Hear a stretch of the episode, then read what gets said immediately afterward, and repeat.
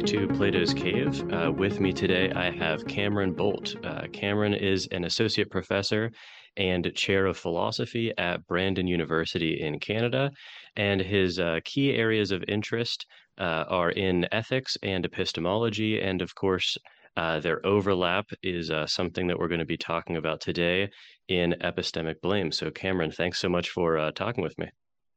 Thank you very much for for inviting me.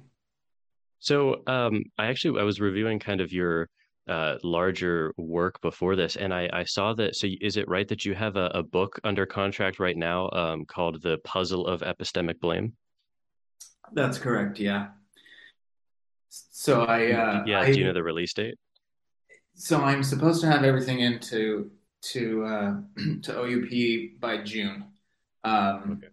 And sort of, it, I'm on kind of the third draft of it, and I'm just sort of getting another round of, of sort of some comments from people.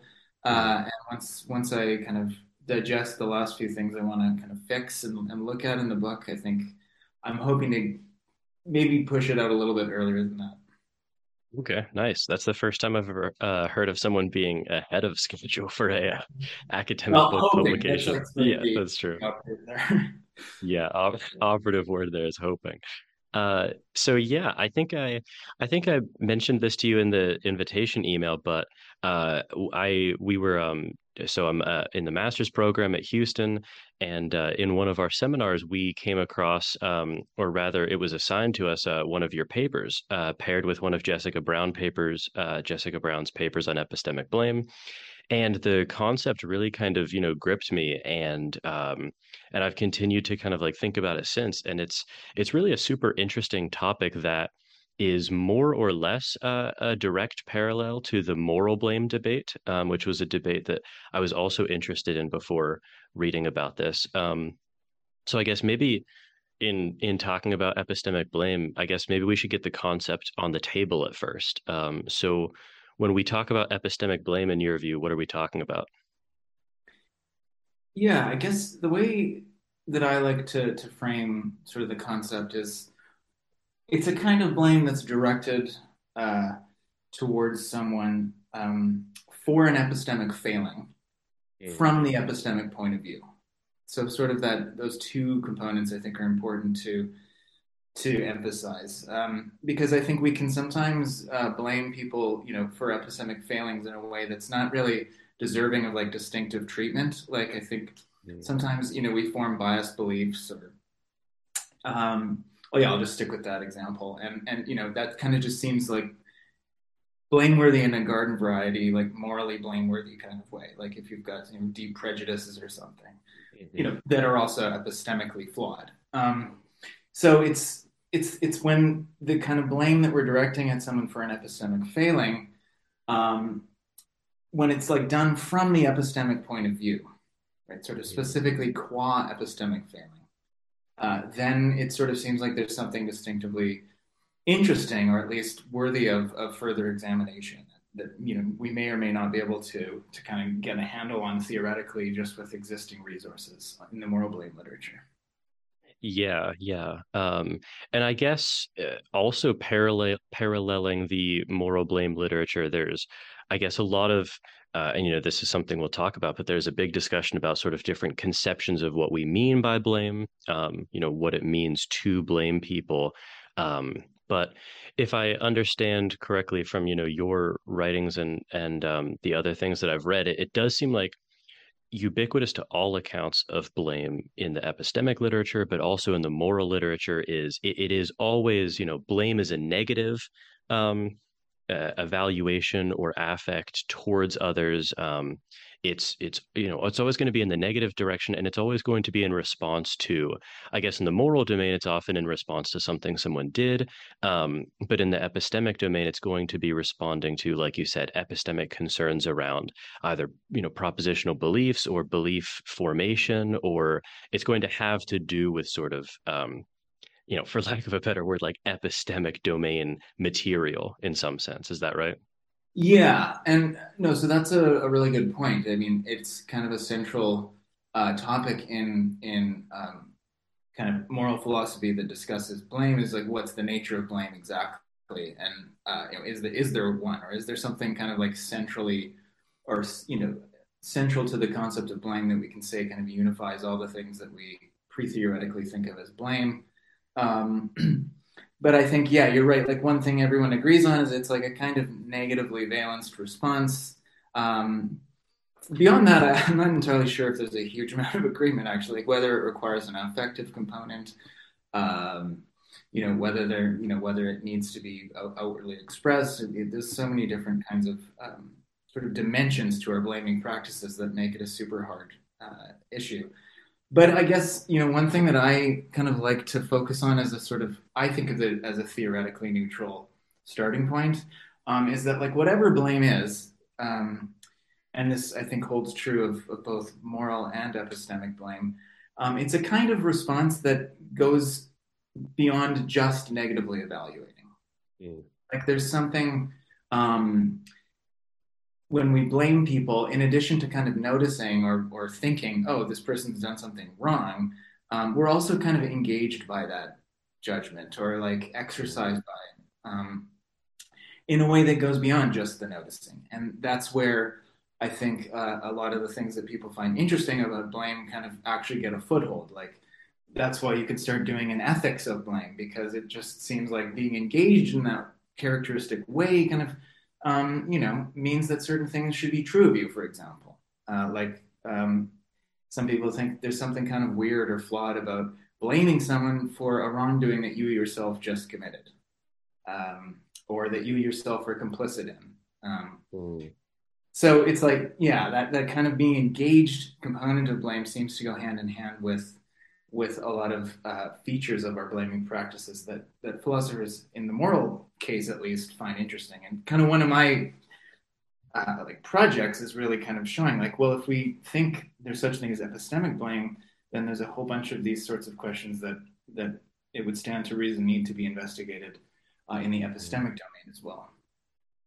Yeah, yeah, totally. No, I I definitely buy um, that if you know even still remaining agnostic as to what we're going to sort of pin down as blame. It does it does have to involve more than just mere negative evaluation um, and it, it, you know I, you can sort of experientially think about that. You know I've there have been many many times where you know you can identify either uh, you know an action in the moral domain or maybe you know a belief or something in the epistemic domain as being you know flawed in some way but just really at like sort of a base intuitive level it's hard to say that i blame someone for that unless there's this and we you know that's account agnostic but there's this extra layer of something going on when when you're blaming on top of that.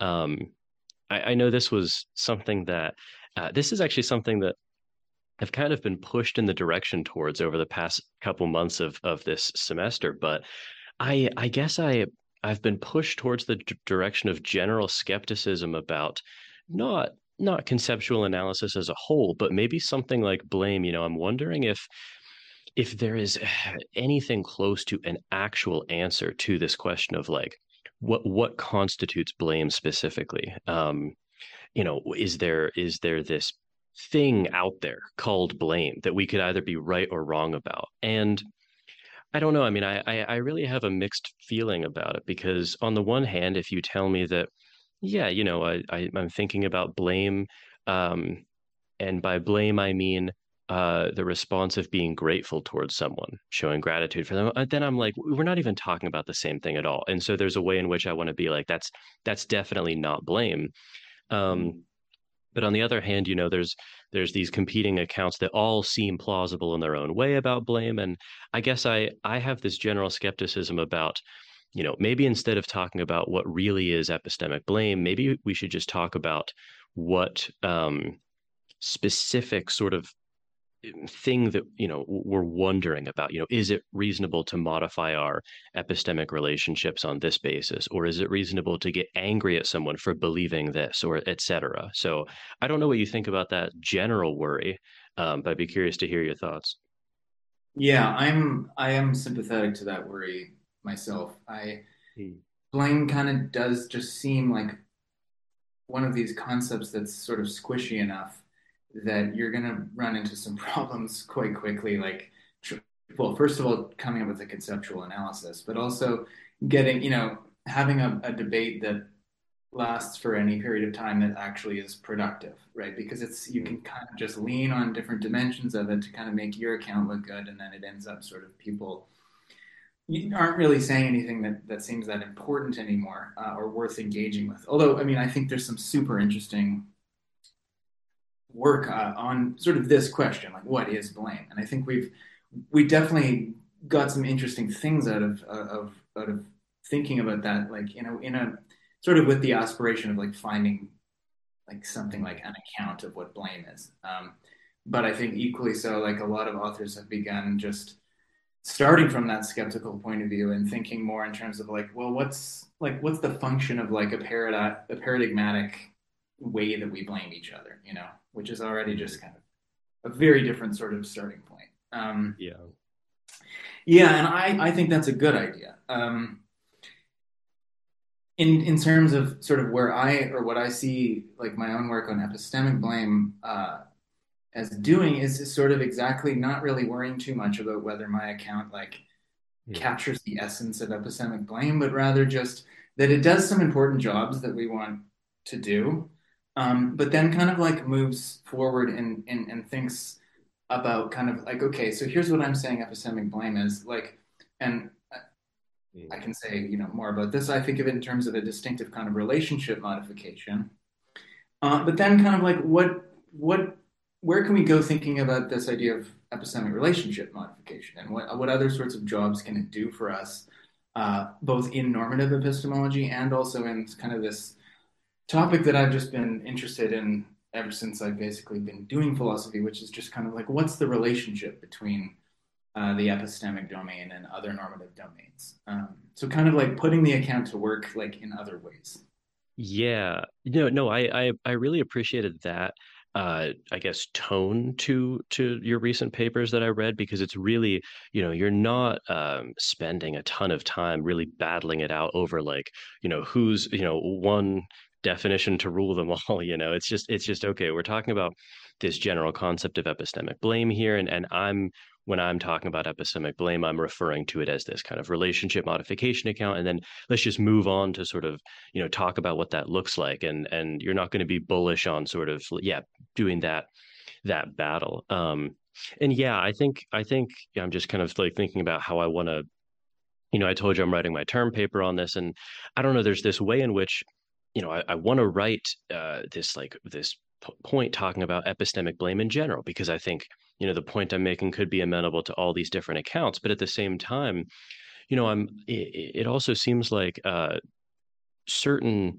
answers you know like what, what's the appropriate target of blame for instance um that could actually look a lot different if you're thinking about blame in terms of you know on what basis can i modify an epistemic relationship? That could have a very different answer than you know in response to what can i become epistemically like angry at someone for um so I, I don't know. It's just still like, you know, I, I need to kind of think these questions through and, and figure out like what, you know, manner in which I want to like write about these things. Um, cause I, it seems like a fine balance that has to be walked. Um, yeah, for sure. I mean, in a sense, that's sort of exactly how I got to thinking about epistemic blame in what's essentially Scanlonian terms uh, like the whole relationship thing like that. He's very famous for for you know spending a chapter of uh, of moral dimensions, like basically almost like as if it's an afterthought or something, coming up with this account of what blame is. Uh, mm. Which I don't, and I think he's explicitly said he doesn't think of it as a definition or an, an analysis in any way. I think in a later mm. piece, um, he calls it an interpretation. Uh, but you know it's it's kind of become like considered like one of the uh, you know one of the options uh, for thinking about what blame is sort of. Um, and the, the, reason why i was drawn to it uh, was exactly because it kind of does seem to me a little bit weird to talk about actually getting uh, indignant or like resentful towards a person like specifically for their epistemic failing. Like if we really want to isolate what we're targeting in the way that I how you know in line with how I defined what epistemic blame is, um, then it becomes less clear to me whether like our actual epistemic practices typically involve people or should involve people like going around, uh, you know, resenting one another, um, like for their epistemic failings from the epistemic. It gets really complicated because obviously, like as we were talking about with with you know prejudice and biases, like it's easy to imagine resenting someone for being prejudiced, you know, towards you, for example. Um, but there, it's like you know, if you talk to any like number of philosophers about this for more than five minutes, it just immediately becomes this conversation where it's like, well, are we blaming them for the epistemic failing there? Or like, are we resenting the epistemic failing? Or is it really the moral part? Um, so yeah, I kind of just, one thing I like about Scanlon's view is because it doesn't give this central role to uh, things like negative emotions. Um, I think it can be put to work in this really interesting way in the epistemic domain that kind of uh, I think like can make a lot of different people happy who uh, mm. have different ways of of reacting to cases, for example. Mm-hmm, mm-hmm. Yeah, um, yeah. Uh, we should definitely move on to the Scanlonian account in, a second. Um, but I guess in response to something you said there, you know, um, yeah. So so I. Uh, uh, in addition to the papers we read, I also read this slightly earlier paper by Jessica Brown from 2019. Um, and yeah, that, you know, I, I've encountered some skepticism just from other people in the class, um, from different professors that I've spoken to about sort of like the genuine distinctiveness of epistemic blame. And, you know, if it uh, collapses or is this kind of, you know, if we're abstracting from some sort of moral concerns or something like that. Um, but yeah, it, I am convinced um, by both your work and hers that, you know, maybe it doesn't happen in the real world that we you know solely epistemically blame people very often but it seems pretty clear to me that oftentimes there is an epi- there's a distinctive epistemic dimension to blame so you know when you you use the case of someone having sort of like a you know prejudiced belief about about you know maybe like uh, one specific person in virtue of them being from a certain group right? Um, and it seems like you know when we blame someone for doing that um, no matter the account there's there's sort of you know there's a dimension of that that seems moral because it's it's you know obviously a wrong thing to do but there also seems to be this like distinctive um, aspect of blame that is epistemic in nature that is targeting the fact that th- this is so obviously something that you should have known better about or you know like you know you, you're really allowing these just like very obvious um, biases to influence the way that you actually think about people and so yeah it seems like even if you um, even if someone raises this criticism that we never purely epistemically blame, I don't think that that undermines the genuine distinctiveness of an epistemic dimension of blame. Um, I don't know if that is like a, an argument that has already been used in defense of epistemic blame, but it seems like um, you know if if if you bite that initial bullet, you still can retreat to the the place of saying, well, there's a distinctive dimension of blame that's often epistemic. Yeah, I I think that's a really nice way of putting it. Um, and I think that's a nice way of kind of just being uh, ecumenical in a sense on, on the whole issue. Um, because I think a, a, lot of people will agree to that point where it's like, okay, uh, even if there's no like time when this happens purely in isolation from moral considerations or something like that, um, it does seem like there's lots of cases where like there's layers or like there, like you're putting it, dimensions mm. to what's what's happening in our blaming practice. Yeah.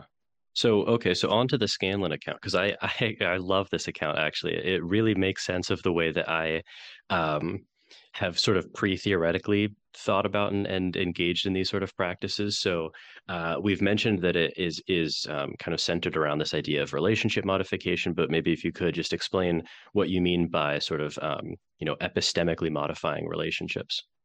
Right. Yeah, so um, I guess the basic idea is so uh, you know Scanlon's original account um, uses this notion of, notion of a relationship uh, and relationship modification, and he kind of means relationship uh, in like a slightly technical sense. And I think in kind of borrowing and, and drawing on some of his ideas, like I went maybe even more technical with with just how I'm understanding the concept of a relationship. But the way I like to think of it is it's just basically reciprocal sets of intentions and expectations that we have towards one another in light of uh, you know certain practices that we may be engaged in. So like um, there can be different kinds of relationships, like professional relationships, friendships, romantic partnerships. Scanlon himself uh, is willing to to to go as far as saying that we all stand in like a general moral relationship with each other, mm-hmm. where it's just like we have certain expectations, intentions, and attitudes towards one another, just in virtue of like being the kinds of beings that are capable of um, justifying their reasons towards one another and mm. capable of having a concern for that. So it's not like a huge um, kind of stretch to sort of take that idea and say, well, okay, maybe there's like an epistemic relationship, a general one, uh, you know, a kind of relationship where again, this is like a, it's not like the perfectly ordinary sense of the term relationship um, mm. that we have towards other members of the epistemic community just in virtue of being the kinds of beings that are capable of like epistemically justifying uh, their actions and attitudes and being capable of showing a concern for that.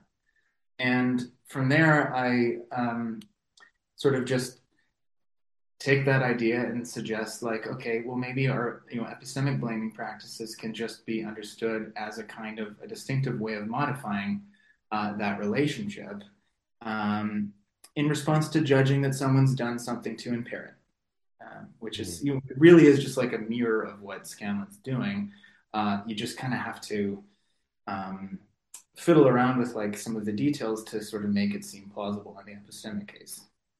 Yeah, it, it was sort of a it was an interesting experience, you know, talking about this in the seminar because, uh, you know, uh, some of some people voiced uh, like very skeptical kind of considerations of, you know, do do I have you know epistemic relationships do i modify those and but for for whatever reason your account instantly clicked with me because it, it just seems obvious to me that i do um you know have at least like epistemic dimensions to different relationships. So like you know i'm thinking about you know i have you know sort of a wide swath of friends and there are you know and you so you talk about you know this is a uh, an aspect of um your account that i think you've borrowed from scanlon as well if i understand correctly which is that um, you know, we we blame in response to people falling short of the normative ideal, not only in general, but of that specific relationship, right? Um, so, um, you know, sort of thinking about, you know, there there are certain friends that I have where I place um, you know, you draw on this concept too, like a huge amount of trust in their sort of epistemic abilities. Uh, and I view them as you know just like a a like an epistemic collaborator on any question right? You know i can discuss anything with them and i value their input. But there are other people uh you know with whom i only sort of value their input on maybe like a certain range of questions or maybe spit like you know in the negative sense not on a specific range of questions. You know maybe you know there are people in in our lives who like we just can't talk about politics with or just talk you know talk about religion with or something like that um and so it seems it seems right to me that uh, you know, we look at the ideal of sort of specific relationships that we have. Um, and so, you know, for uh, for some people, I expect you know more from them. Um, I you know sort of demand like a higher level of epistemic virtue. Um, than I do for others. And I guess uh, you know I take it, but I'm curious if if you see that as sort of like a um is I, I would assume that you see that as a strong point of your view that it can be sort of mapped onto different relationships in a way that is is like a more general or like platonic ideal wouldn't be able to map on specifically like that. Yeah, I it, it is kind of one of the things that I um sort of think is an is a nice constructive like feature of, of thinking in this way um, mm.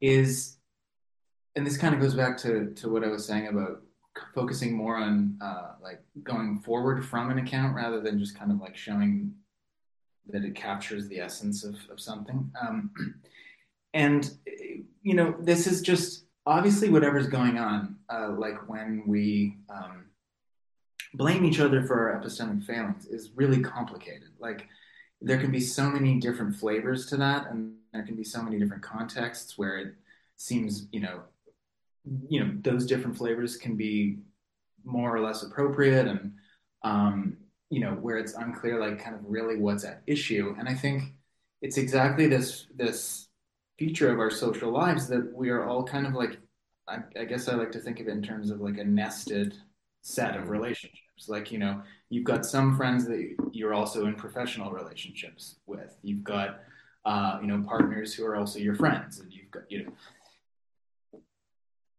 the way I would put it is we, you know, in addition to being in an epistemic relationship with each other on just that general starting point sense, um, we may also, uh, you know, someone may be your doctor uh, or your student. Um, and so I think just using the super familiar and like very natural idea that like sometimes our relationships, the types of relationships we're in with people like overlap.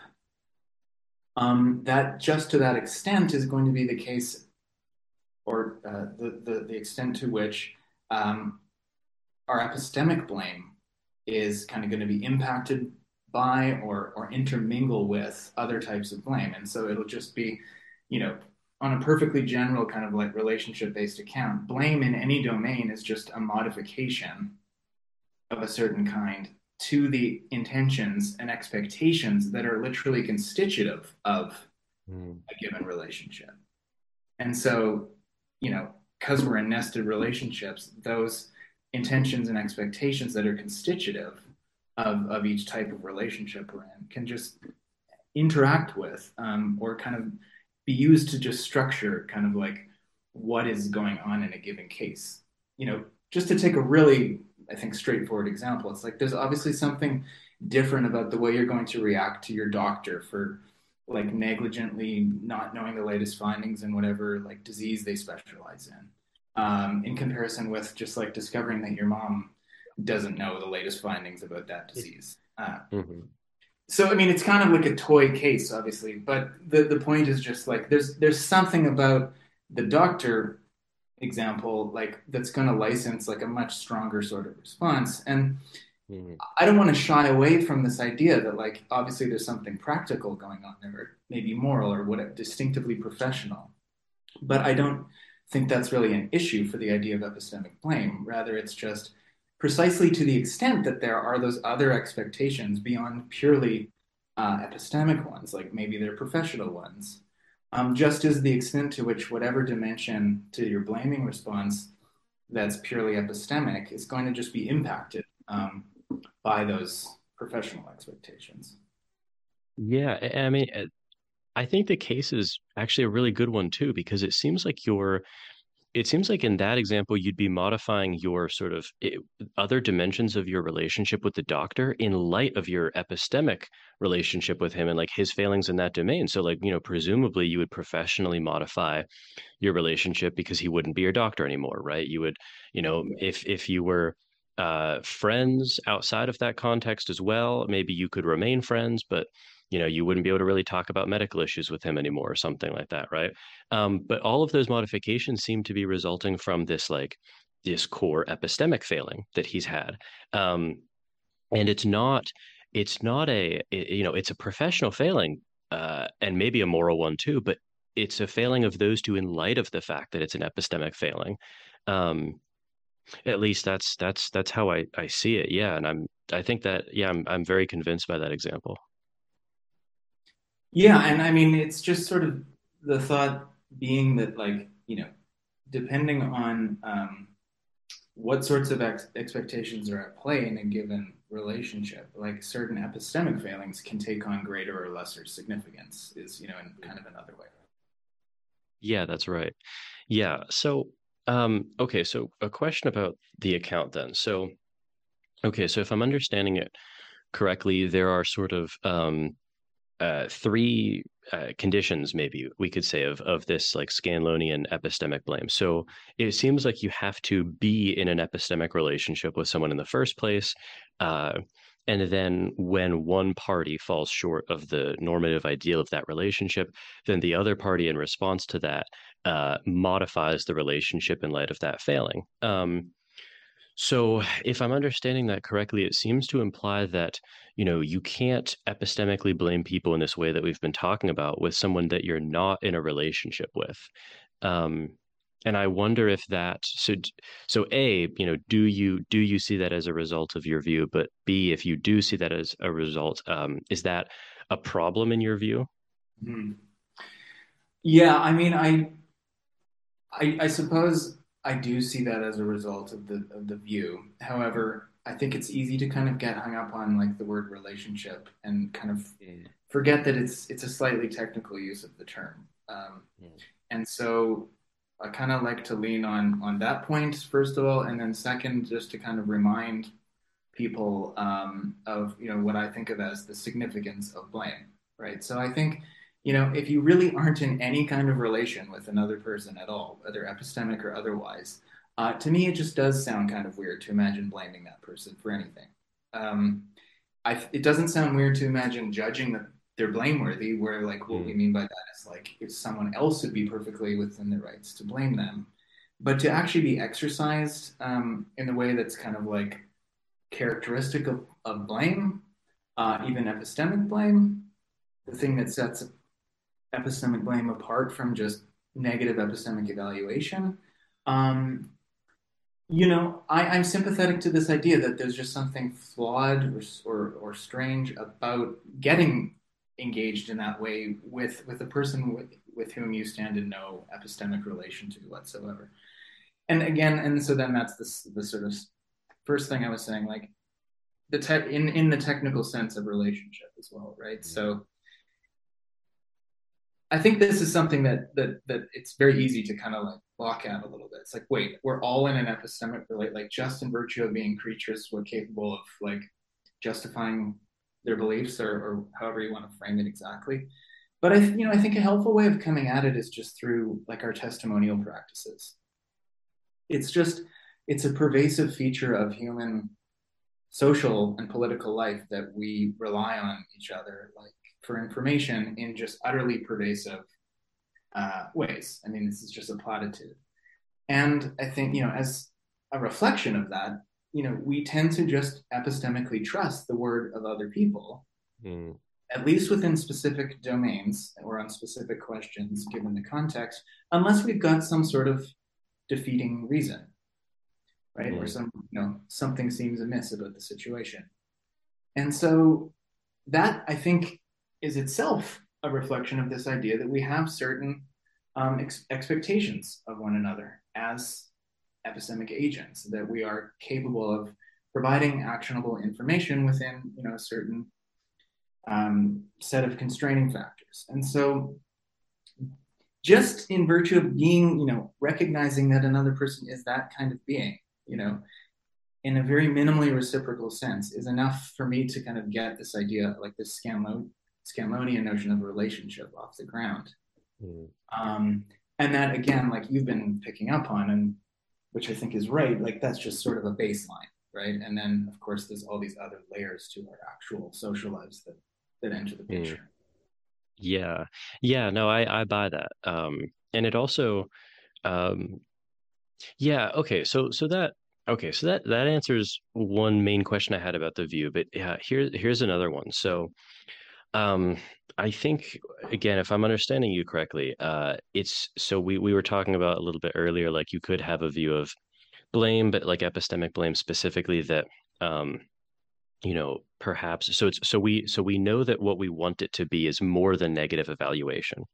Um, and one way in which it could be more than that is this relationship modification account. Um, and if I'm understanding you correctly, you you said I I don't remember in which of your papers this was. I I think it was um the significance of epistemic blame where this point came up, uh, and the and the point was that so relationship modification doesn't have to exclude uh, sort of like uh, emotional reactions, but at the same time it doesn't. Um, emotional reactions are not a necessary condition of the relationship modification view. So I guess that makes me think about the question of um, I don't know. I'm I'm almost um because I'm very drawn to the relationship view, but at the same time, I'm wondering if actually um, the emotive response, the negative emotional response, is actually a necessary condition of the view in that it, that is what is the motivating force behind the modification of the relationship. So I guess I'm I'm questioning whether you could have um, genuine modification of an epistemic relationship without an emotional aspect of it that is still more than negative evaluation. Yeah. Yeah, I think that's a great question. And I think this is like a big um, it's a big issue for some people when it comes to just understanding blame. Because uh, there's people like R.J. Wallace, mm. uh, Susan Wolf, uh, and others who they they're really impressed by this like seeming deep connection between like the reactive attitudes understood like fairly narrowly as like types of negative emotion like resentment or negative emotional response like resentment indignation like wallace is maybe strongest on this. I think he he really writes as though those type like a susceptibility to those types of attitudes like just is um like part of what it means to to really blame somebody. Um and I guess I've just never found that con- like compelling. Um to me it just it seems that and I, I, kind of think like what's at issue here so going back to something you pointed out which i agree with is that like we can modify our relations with one another while being angry about it or or not uh, in my view um, and i think kind of partial part of what's at stake here is just like what plays the kind of core role in explaining the significance and i just happen to be of the sort of stance that i think when we mod- actually modify our intentions um, towards another person, like intentions that are actually constitutive of our relationship with that person. Mm. That had to, for, like that just strikes me immediately as having like a very interesting kind of significance that goes a long way towards explaining like what's significant about blame and also connecting up with potentially like some really natural stories about like what the point of blame is Whereas I don't find it as immediately obvious that like get, things like getting angry have that kind of weight because you know we all kind of know about those moments where we get really pissed off at somebody and it's like it's not that big of a deal. Um, mm. You know, like nothing has really changed uh, about your interpersonal relations. Um, so again, this also comes back to the squishiness of blame, right? Because like there's an obvious sense in which like when you're getting like really mad at your friend because you think they wronged you like that's that's blame um, but to kind of go to your like the heart of your question um, i do think that when it comes down to this idea of like modifying intentions in response to a judgment that someone has like impaired your relations mm. and those intentions are like partially constitutive of that relationship i do think that has the requisite kind of uh, weight to do the job that we want an account of epistemic blame to do. Um, yeah. Yeah, yeah, uh, it's interesting because, uh, I mean, again, like almost everything we've been talking about, I, I, it's it's easy for me to see it on both sides. Um, I want, I, I, you know, I was just this idea was sort of motivated by like just you know thinking about like these experiences that I've had in the past, and it's, you know, I wonder. Uh, I wonder if if part part of like how we're thinking about it is well, you know, because it seems right what you're saying that we don't always modify it, you know, in this like angry way, or there's not even always that like that you know i think wolf calls it like angry blame dimension of yeah. of um, what we're doing there. But i'm genuinely trying to think about you know i don't know that i have ever because because i definitely have modified the epistemic dimension of many relationships. And and it's obvious to me also that I've I haven't always done that on this like angry dimension, but I'm wondering if when it wasn't that, it was always some other negative affect. You know, maybe it was disappointment. Uh, maybe it was, um, you know, d- disappointment would probably be one of the better alternatives to anger. But um, you know, it was just a kind of like loss of loss of trust in someone. But I just I I wonder I I'm skeptical that it can you can genuinely modify a relationship without that emotive aspect to it. Um, yeah, but but again, it's not you know it's it's it's a minor point sort of within liking the view as a whole.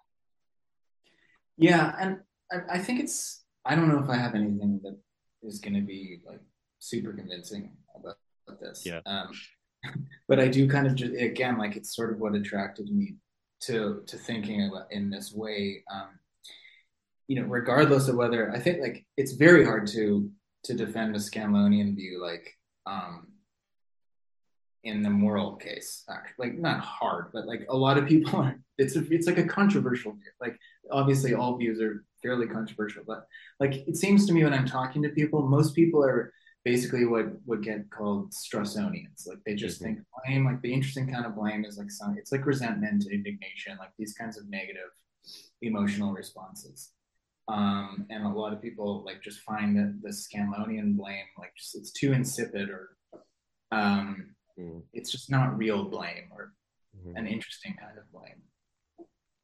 But that's sort of exactly what I think is useful about it for the epistemic case, is because um, even if it's true that we sometimes genuinely like get angry with each other for our epistemic failings from the epistemic point of view that's far less of a distinctive and like characteristic feature of i think our epistemic practices and so um, an account or a way of thinking about the significance of blame that doesn't rely on on those types of emotional responses um, is is exactly what I find attractive.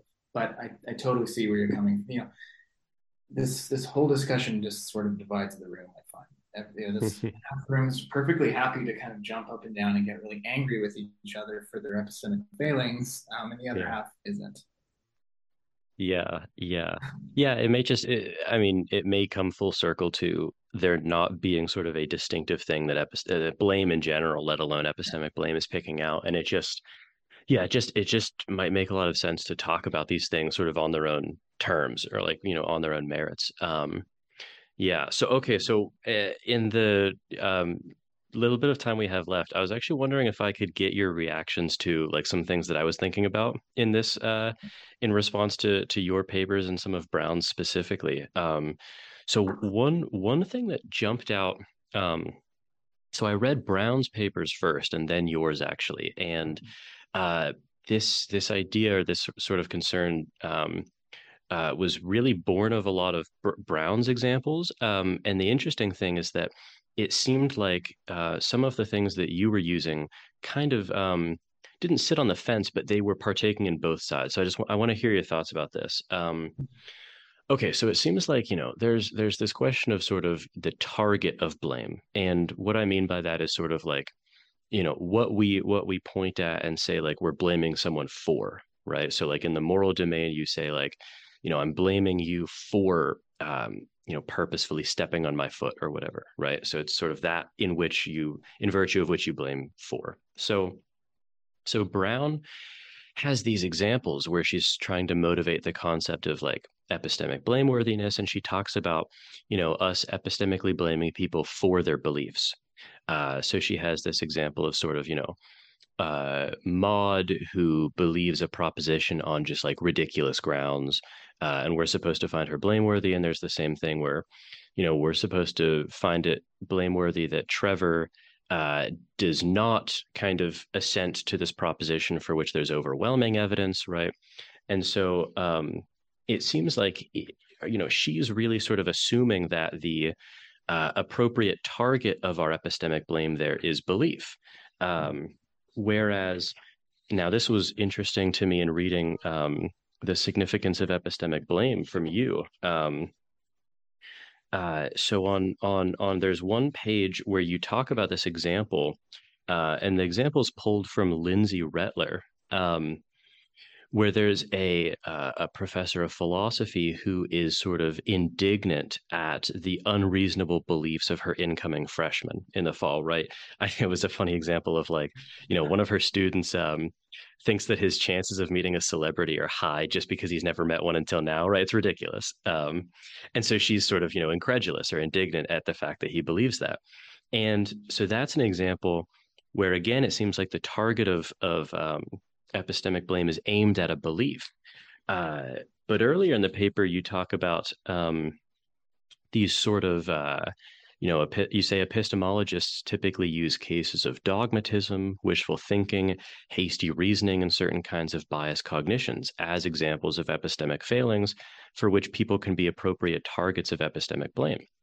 And so the long-winded question that I'm trying to get at is, um, it, uh, so uh, what I'm thinking about sort of writing on in, in my paper is is arguing that the appropriate target of our epistemic blame should not be directed at beliefs, but rather it's these things that you talked about, these sort of like epistemic uh, virtues or vices um, that people have. Uh, and so I'm wondering if you if you find that at all sort of initially compelling or plausible. Um, and when you were writing about it, was that was that like a a question that you consciously were thinking about, or did you kind of um, slip into naturally thinking about blame for one of those things? Yeah, I think that's a really interesting question. I I find it really plausible that um, we don't blame, blame epistemically blame people just for having a certain belief. I think um, it matters like how they arrived at the belief. Um, yeah. Right, and I mean even you know almost anybody working on just like the nature of epistemic justification will agree that like etiology matters in some way. Like just think of the basing problem or something for evidentialism. Like it matters how we get to our beliefs, not just for whether they're blameworthy, but also even for whether they're justified.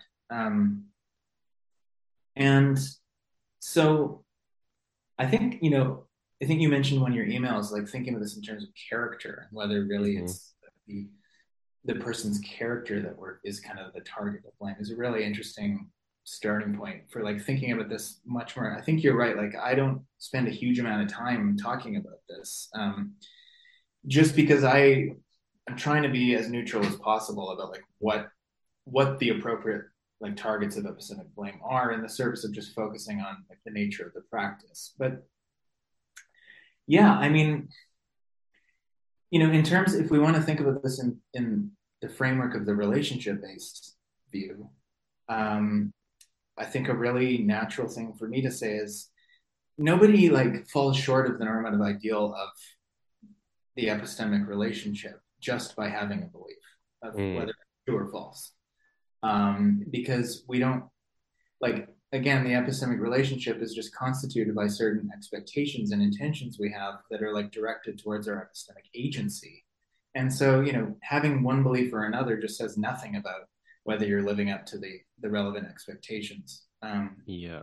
You know, the way i am framing it in the book is, in you know, the the kind that the content of the expectations is something like this is a little bit technical, but like you know, for any intellectual act that you perform, you'll live up to certain epistemic standards, whatever they are. Um, and so, you know, that is going to involve us. That might involve a story about character, uh, about being, you know, intellectually responsible, for example. You can kind of fill in the blank for the epistemic standard. Um, but I, yeah, I just find it very implausible that, like, just by having a belief, uh, however wildly implausible, um, I don't think that can really be an appropriate target for blame.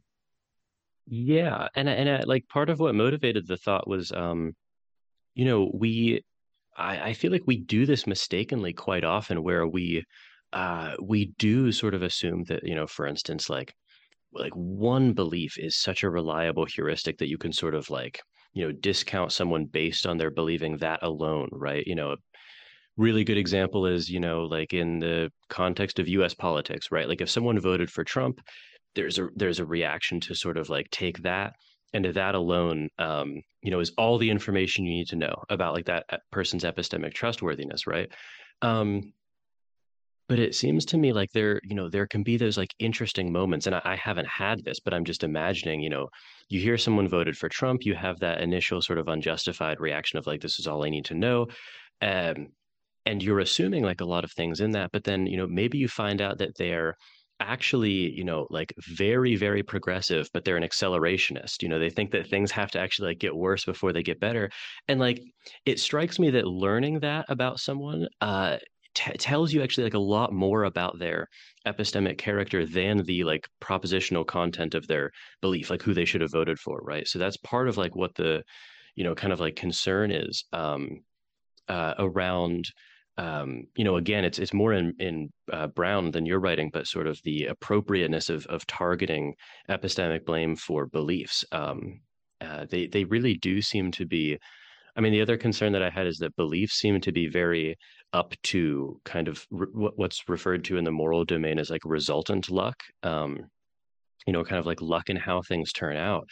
You know, it seems like people are very susceptible or maybe even like byproducts of like their epistemic circumstances in some sense um you know so like you know i i uh, you know will will change like a view that i have about a position based on the order of papers that i read for instance right? You know so i told you i read like brown's brown's paper um defending kind of the Sher uh, account of epistemic blame and i was drawn to that and then I read your account, and that you know, it, it, so my view shifts, and it seems like you know, if you just change the accident of you know, what if I had never read your paper in the seminar? I might actually be subscribing to like this different belief. So it seems like um, the the propositional like content of our our beliefs is very much up to luck in a way that our epistemic character is is more immune to. I don't want I know that I want to say like completely immune to, but but I think it makes sense to sort of blame people in light of,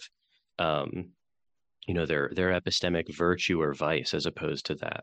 Um, so yeah, that's that's just you know by way of saying like I think that your papers like really motivate the interesting part of that question because I think that question is like really really central to our epistemic relationships in a way that it might not be to you know just this belief desire pair or like these reactive attitudes for instance.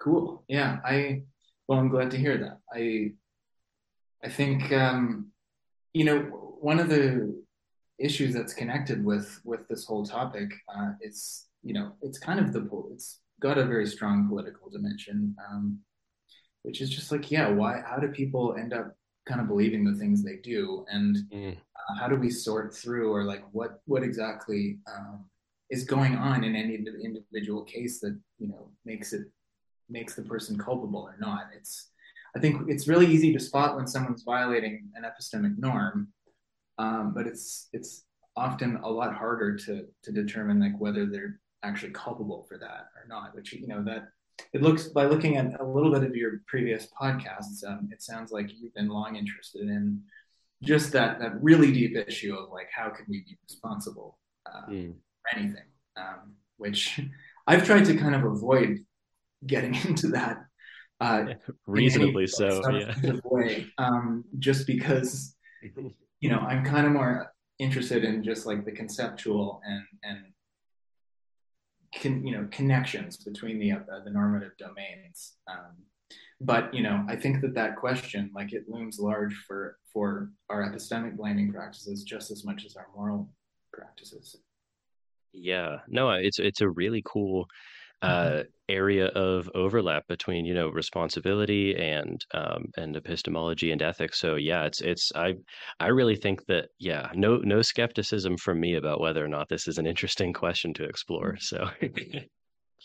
So. um, so yeah, I guess uh, you know we're we're coming up on an hour here. So um, uh, I mean, first of all, thank you so much for the for the you know time. I really enjoyed the conversation. Um, and I will post uh, links to the three papers, uh, three recent papers of yours that I've been referencing. But um, if people want to kind of like learn more about like you and your work, uh, where should they go to find that? Uh, I guess the easiest place is just I have a, a website which mm-hmm. um, I can link that as well. Yeah, yeah, I'll give. I can. Okay. Give, yeah. It's the Weebly one. Yes. Yeah. Okay. I yeah I have the link for that. Yeah.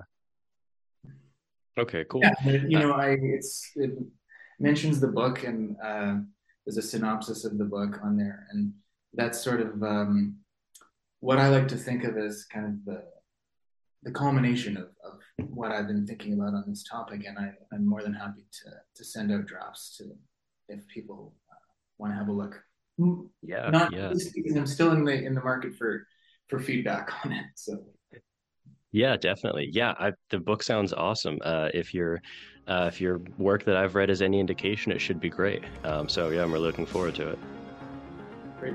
All right, all right. Uh, stay on the line if you would for a second. But um, yeah, once again, thank you so much for doing this, and uh, for people listening, uh, I hope that you enjoyed our conversation, and uh, hopefully you will tune in next time.